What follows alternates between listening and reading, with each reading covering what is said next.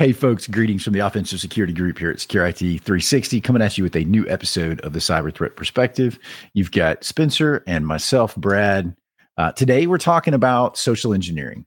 And, you know, specifically, we're going to talk a little bit about how to mitigate social engineering attacks. But, you know, I think first we have to talk a little bit about what they are. And, and, and you know, um, I would like to, to touch on some ob- observations from our side because we've, for whatever reason, seen a big increase uh, in that. But before yeah. we get into that, you know, some quick admin. If you guys like what we're doing, please like, subscribe, share with your friends. It really helps us out a lot in getting the word out. So, with that said, like for somebody who's never heard of social engineering, tell me about it.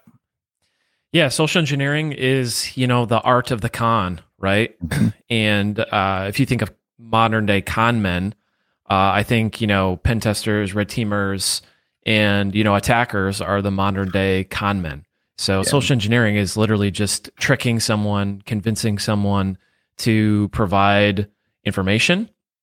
It could seem harmless information, you know, like about where the location is of, you know, a server room. You know, um, you walk into a building and try and social engineer somebody to figure out where uh, to go to plug in a USB stick to to compromise uh, that organization. Or uh, social engineering can be considered uh, in the context of email phishing, right? So if I'm sending someone an email phish, or if you're receiving a, a phishing email from someone, uh, from an attacker or something like that, that's a form of social engineering. So social engineering is really just um, convincing someone to provide information, to click a link, to perform some action, uh, kind of just tricking someone uh, in a sense.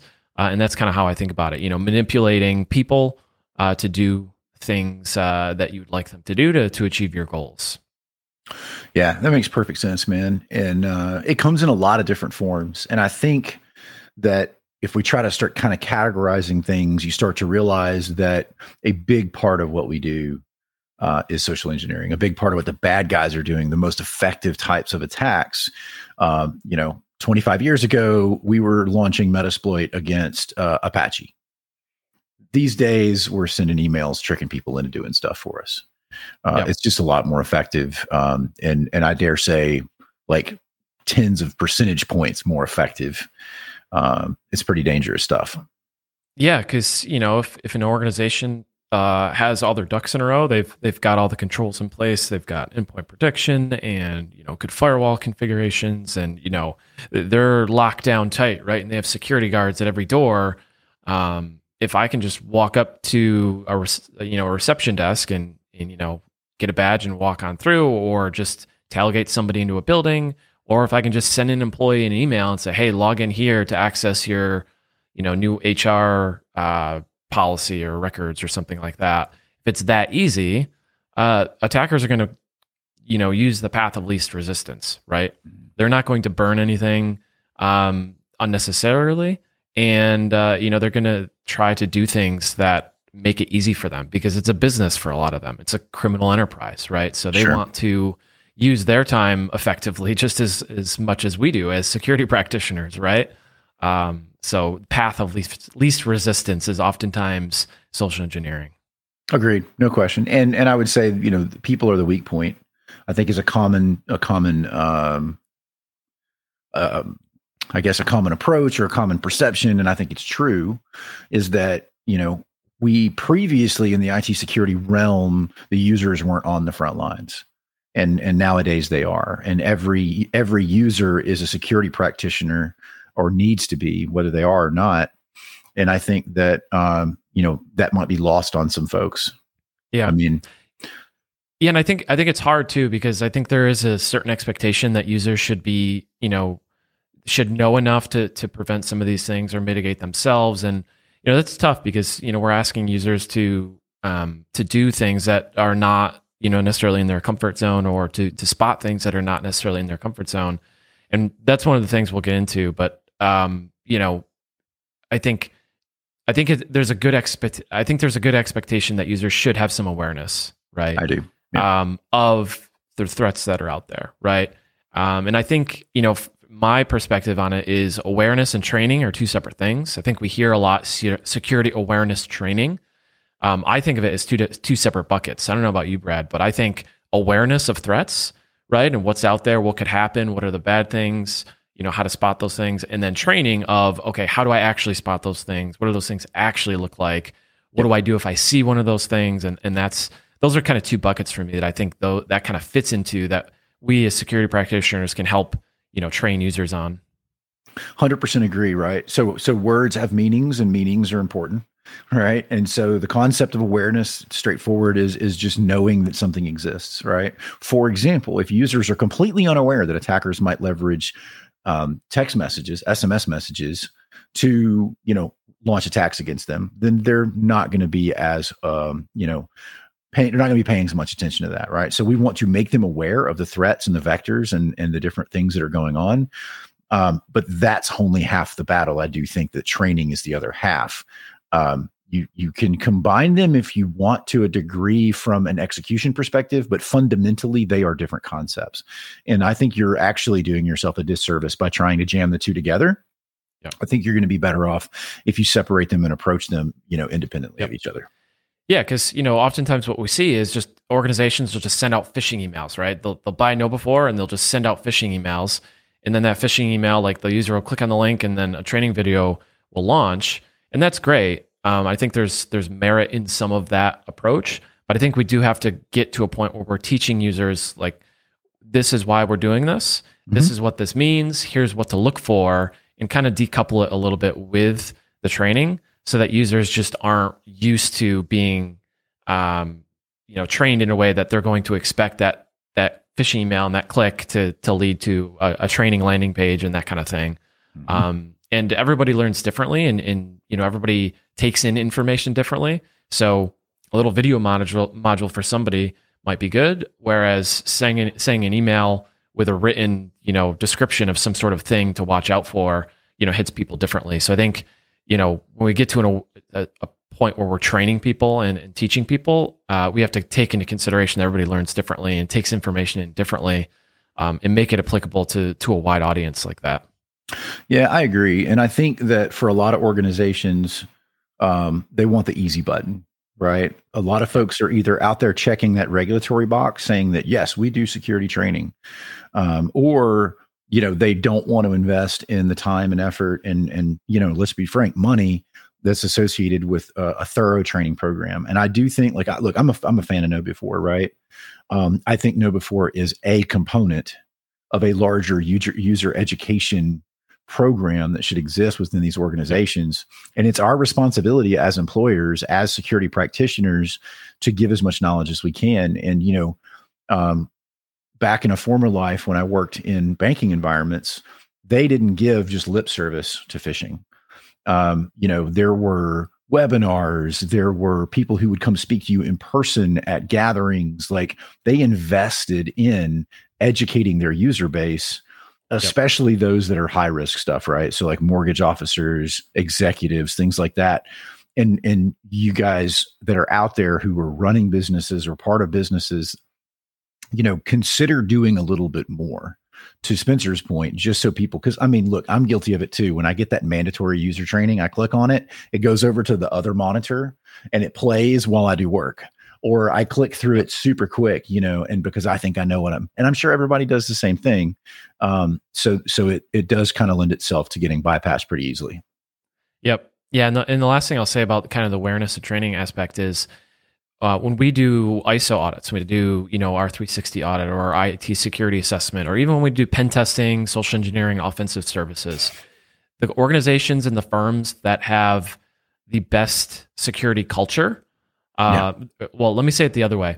The organizations that are best equipped to mitigate social engineering attacks are usually the ones that have a enhanced or a better understanding of these threats and kind of distribute the training across different mediums and kind of like you said they do uh, a, a, variety of different trainings uh, or awareness campaigns um, to help build up that security culture and you know, we have a number of clients that have uh, a really good security culture that we work with, and the common thread is they take care in that program. They invest in different formats, and they speak to client. Uh, you know, they speak to employees one on one, and mm-hmm. you know, they're they're there for them if they have questions about personal, you know, security topics or privacy issues. So that's kind of a common thread that we see that you can kind of take and implement in, in your firms if, if you're not already.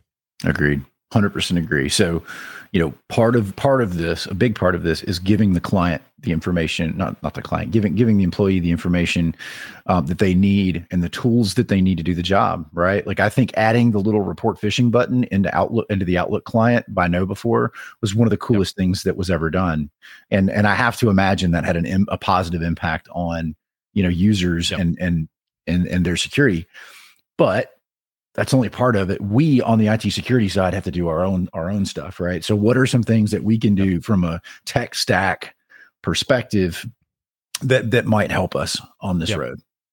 Yeah, you mentioned something really good, and it's something I, I didn't put in my notes to uh, initially. Um, but that reporting button, right? Having a technical way for users to report something suspicious, other than just you know calling the help desk or like forwarding an email or something. Having that click button, uh, report a phish button, is really helpful. But beyond that, right, technical controls, we want to make sure that you know we're not um, just relying on users by themselves, right? We don't want a single point of failure. So conditional access, multi-factor authentication, or some sort of secondary authentication, mm-hmm. especially for things that are mission critical, sensitive in nature, that kind of thing.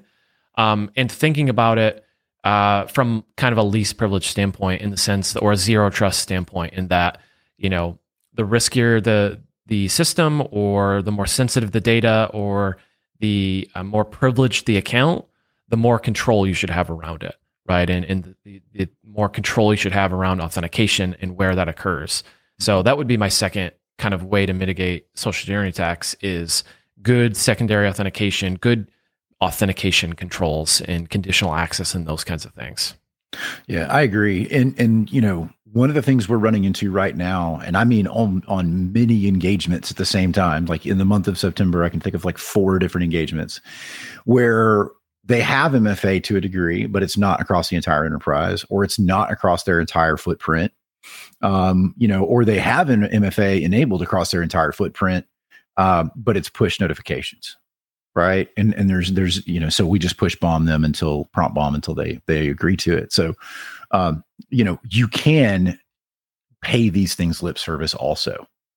And it's really important that you are thorough and complete in your implementation of things like mfa um you know we run into companies routinely that just say yeah we got mfa and then and then through the course of the penetration test we're like yeah you did for like everybody. But then there's these three people who have exceptions. And by the way the people who you would need to make mfa exceptions for are the people you need mfa on the most because they're the ones with password 123 or their grandson's name and birth date you know? And so just keep that in mind when you when you're talking yep. to people about exceptions.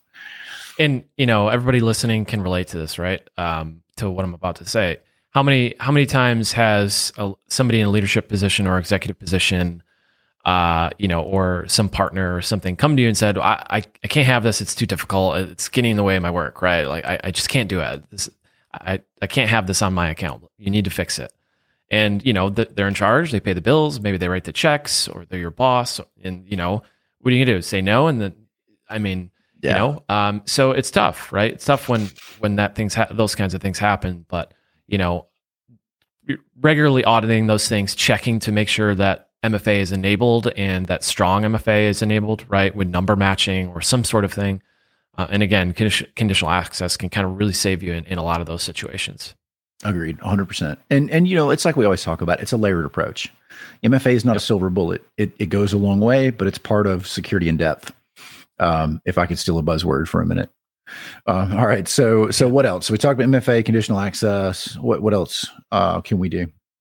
Yeah, I'm, the other things I kind of think of uh, in this context is least privileged, which least privilege, which I mentioned, right? Least privilege, zero trust, right?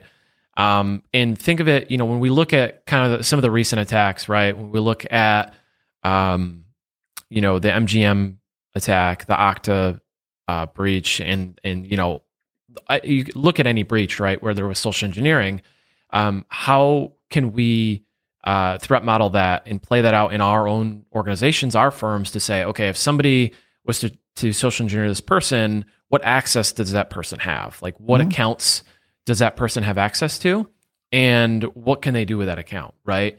So maybe the for for an example, maybe help desk shouldn't be able to reset domain admin credentials, right? Maybe they can reset standard users, but not privileged accounts. Maybe right. you need somebody who's got uh, you know a different level of access to be able to reset that. And you kind of start to kind of put accounts into tiers.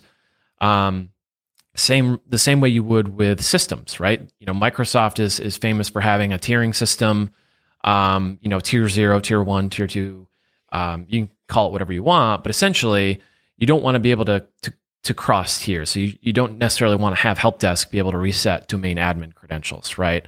Or have uh, a third party help desk company be able to reset a global administrator account or something like that. Um, so thinking about how can we implement least privilege in the sense that you know restricting certain groups of users to certain things uh, and only give them access to the systems and the accounts and, and the functionality that's required for their job yeah. Uh, and, and nothing more than that you know i'll tell you something else that comes to mind too talking about this is accidental violation of the least privilege law right and so we see this a lot and, and we've gotten into some heated discussions with clients about it when they're for example using the domain user's built-in group to assign security permissions um, which by the way, don't do that, please. And so, uh, but but people do because it's easy, right? And and then you know, a year later, somebody decides to you know start making changes or you know puts that that subgroup or whatever. It's it's just the most important thing is is to be weary of the fact of how you're how, how, you're managing these privileges because we often see scenarios where users have privileges and and most people don't even know that they do, right? Um, because Active Directory is a complex animal. Um, you know, but this goes way beyond that. I just thought that was something interesting to bring up that we frequently yep. see misuse and accidental issues of, of over privilege assignment. Right. Yeah. And even in, in uh, Azure AD, which is now Entra ID and Microsoft 365, you know, granting users access to applications, you know, maybe you have a, a default group with everyone and, you know, just give everyone access to the application. Well, maybe they don't all need it. Right. And then yeah, maybe that, you know, adds to the attack surface a bit. So for sure. Agreed. Agreed. Um, kind of playing into that, and I mentioned it already, is is kind of threat modeling, right? Um, take the, these breaches, these attacks on these organizations that are that are public, and the information that's out there, and kind of play those attack scenarios out in your organization, right? Um, play that on out on paper or do tabletops and kind of scenario those out to see, you know, okay, if this happened, you know, what would be the impact?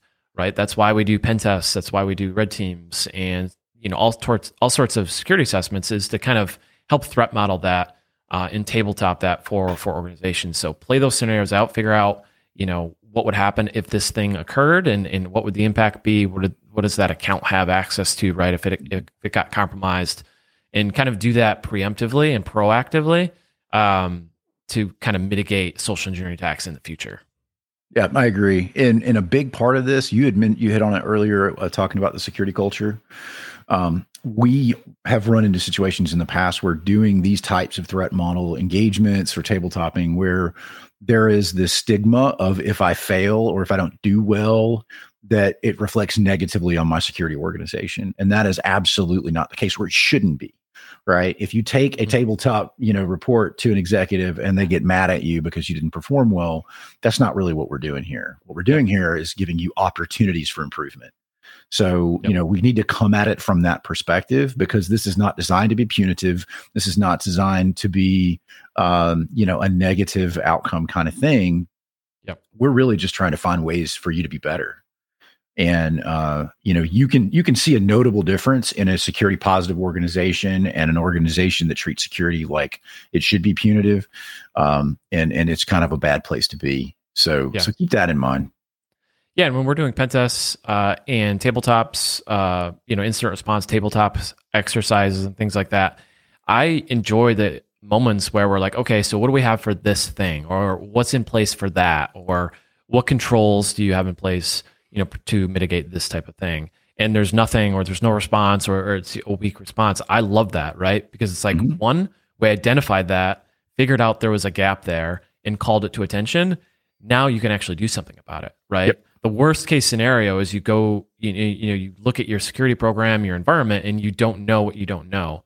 And yeah. so by doing that, we call it out, we bring attention to it. We're like, okay, here's how you fix this thing um, before something bad happens. Uh, so that's great, and I and I agree. I think those things should be emphasized in in kind of not um, you know looked off looked on as like a scarlet letter or anything. Agreed. Agreed. All right. So I like this last one that you have here. I think it's a good wrap up topic for us. Um, so so tell me a little bit about like kind of where you're coming from from a defense in depth perspective. Yeah, I think defense in depth kind of wraps this this all up into a whole, right? And what we said earlier at the beginning was, you know, awareness and training and not relying on users alone to be um, you know, that that one stop uh the one control to stop everything, right? Not relying on users um, because we don't want to create a single point of failure, right? We talk about defense in depth or layered controls or, or layered defense, whatever you want to call it. We don't want to rely on any one single thing, any one single control to mitigate social engineering attacks, right? The goal is to, you know, if a user does get phished, that shouldn't take down the organization, right? That shouldn't compromise the security of all of our other systems or the environment as a whole.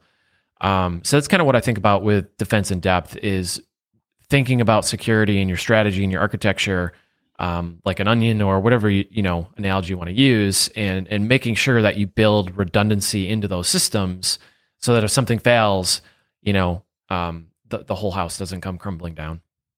Agreed. And and i guess my question would be i think i think everybody would agree with defense in depth from a concept perspective right? I think you start getting into how can i have a more in-depth defense and those are the questions we answer when we're doing threat modeling. Those are the questions that we answer when we're doing tabletops and pen tests and things like that. You know, and and so the amount of jaws that hit the floor when you switch off EDR, right? Mm-hmm. Because they're like, oh wow, all of my eggs yep. are in that basket. Now I'm blind and I have no idea what's going on. And we're like, okay, so that's a problem. Yeah, Let's let's start there.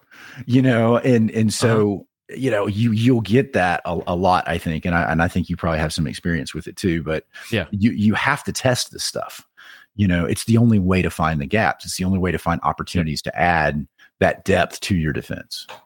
Yeah and i think stepping through a typical attack right um, and saying okay what if that fails? Right? So social engineering start start from the very beginning. You know user gets phished. Okay what if email filtering doesn't work? Okay the email lands in their inbox yeah what if um, you know, clicking that link, maybe you have some sort of, um, you know, protection, right? Like Microsoft has their safe links or Proofpoint mm-hmm. has stuff. And, you know, what if that fails, right? Okay, the user goes to the website. What if that fails? Okay, the user enters their credentials. What if the threat actor gets the credentials? Okay, we have MFA. What if they do um, some sort of attack where, you know, um, they steal a, a, team session, right? Or, uh, you know, uh, you know, get access. An illicit grant attack or, or something. Yeah. Yeah. Yeah, or a man in the middle attack, uh, or a session in the middle, browser in the middle, whatever the common you know fancy buzzword is. Um, so stepping through that attack and saying, okay, what if this fails? What if this doesn't work? What else do we have in place? You know, all the way mm-hmm. through the endpoint, right? What if the EDR doesn't work or doesn't catch it or it's off? What if the user gets local admin rights? You know, what do they have access to? What what can happen? Um, so kind of just stepping through that life cycle and saying, what if? What you know? What if it didn't work? What if this? Um, you know threat actor gets to this point, uh, and kind of scenarioing that out, I think is really helpful for kind of figuring out what potentially you have in place and what your gaps are for defense in depth. 100% agree with all of that, man. Uh, and, and a big help in that is looking at the MITRE ATT&CK framework too, by the way, just to, you know, and, and all of this stuff, yep. guys, you don't need um, to go out and do uh, an expensive third party tabletop slash purple team slash whatever, right? To, to do these things. Um, you can do this internally, right? If you have the skill set internally, um, go out, grab the MGM scenario, go out, combine that with a MITRE ATT&CK framework, put together a step by step guide. And you know, in in a couple of hours, you can get a few people in a meeting and say, "Hey guys, can we identify any gaps that we have based on what we know to be current attack, um, you know, vectors?" So you know, and this, this can be if, done. Yeah, and if you want to actually run things like hands-on keyboard, Atomic Red Team is really great yeah. for that. It's a free source, a free source of TTPs that you can execute on your machines mm-hmm. um, that are completely safe. They're not going to, to harm anything, and you can actually test your your readiness and your preparedness for those things, uh, and whether yep. they alert or not, whether they're blocked, all sorts of things, uh, so that it's out there as well. Sweet. Totally agree with that. Anything else to close this out? I, I, thought when you brought up the MITRE things, you were going to bring up the the hundred percent evaluation thing. I thought you were going to make a joke about that. I was getting ready. We should. That'll okay, be another so, episode. So okay, all right, fair enough. Um, yeah, because also if you just buy this one product, then you know, hundred percent coverage on the entire MITRE framework. Yeah, yeah, and I think I think we all know. Uh, I think everybody in the industry knows. You know, there's no such thing as hundred percent. You know, we can never be hundred percent secure. And even if you have all these things that we talked about in place, and you're doing, you know, you have five stars and all those things, there's still going to be that one thing that could, you know, bring it all down. There right? Is. So being prepared, yeah. having backups, you know, doing all the IT stuff well is still important, right? Like we have to do the security stuff, but we still have to keep the lights on. We still have to keep, you know, systems updated and, and patched and moving and, you know, all those IT administrative things yeah. um, still have to happen too. And, and those are important as well. And and look, man, even the most mature organizations that we work with, with the most advanced cybersecurity program, that spend the most money, have the most tools, they do everything. How many of those pen tests come back with zero findings? Yeah, none. Right. So there's always opportunities for improvement. There are always gaps. There are always you know cracks in the armor. So yeah, nothing's 100. percent That's for sure. Yeah, it's it's resiliency. You know, it's it's building in redundancy. Um, layer defense and resiliency to attacks is you know yep. how I kind of think about it. Agreed, hundred percent. Well, folks, that's all we have for you today. Thank you for listening and or watching. If you enjoyed this episode, please share it with your friends, like, subscribe, all that good stuff really helps us out. we'll see you next Wednesday.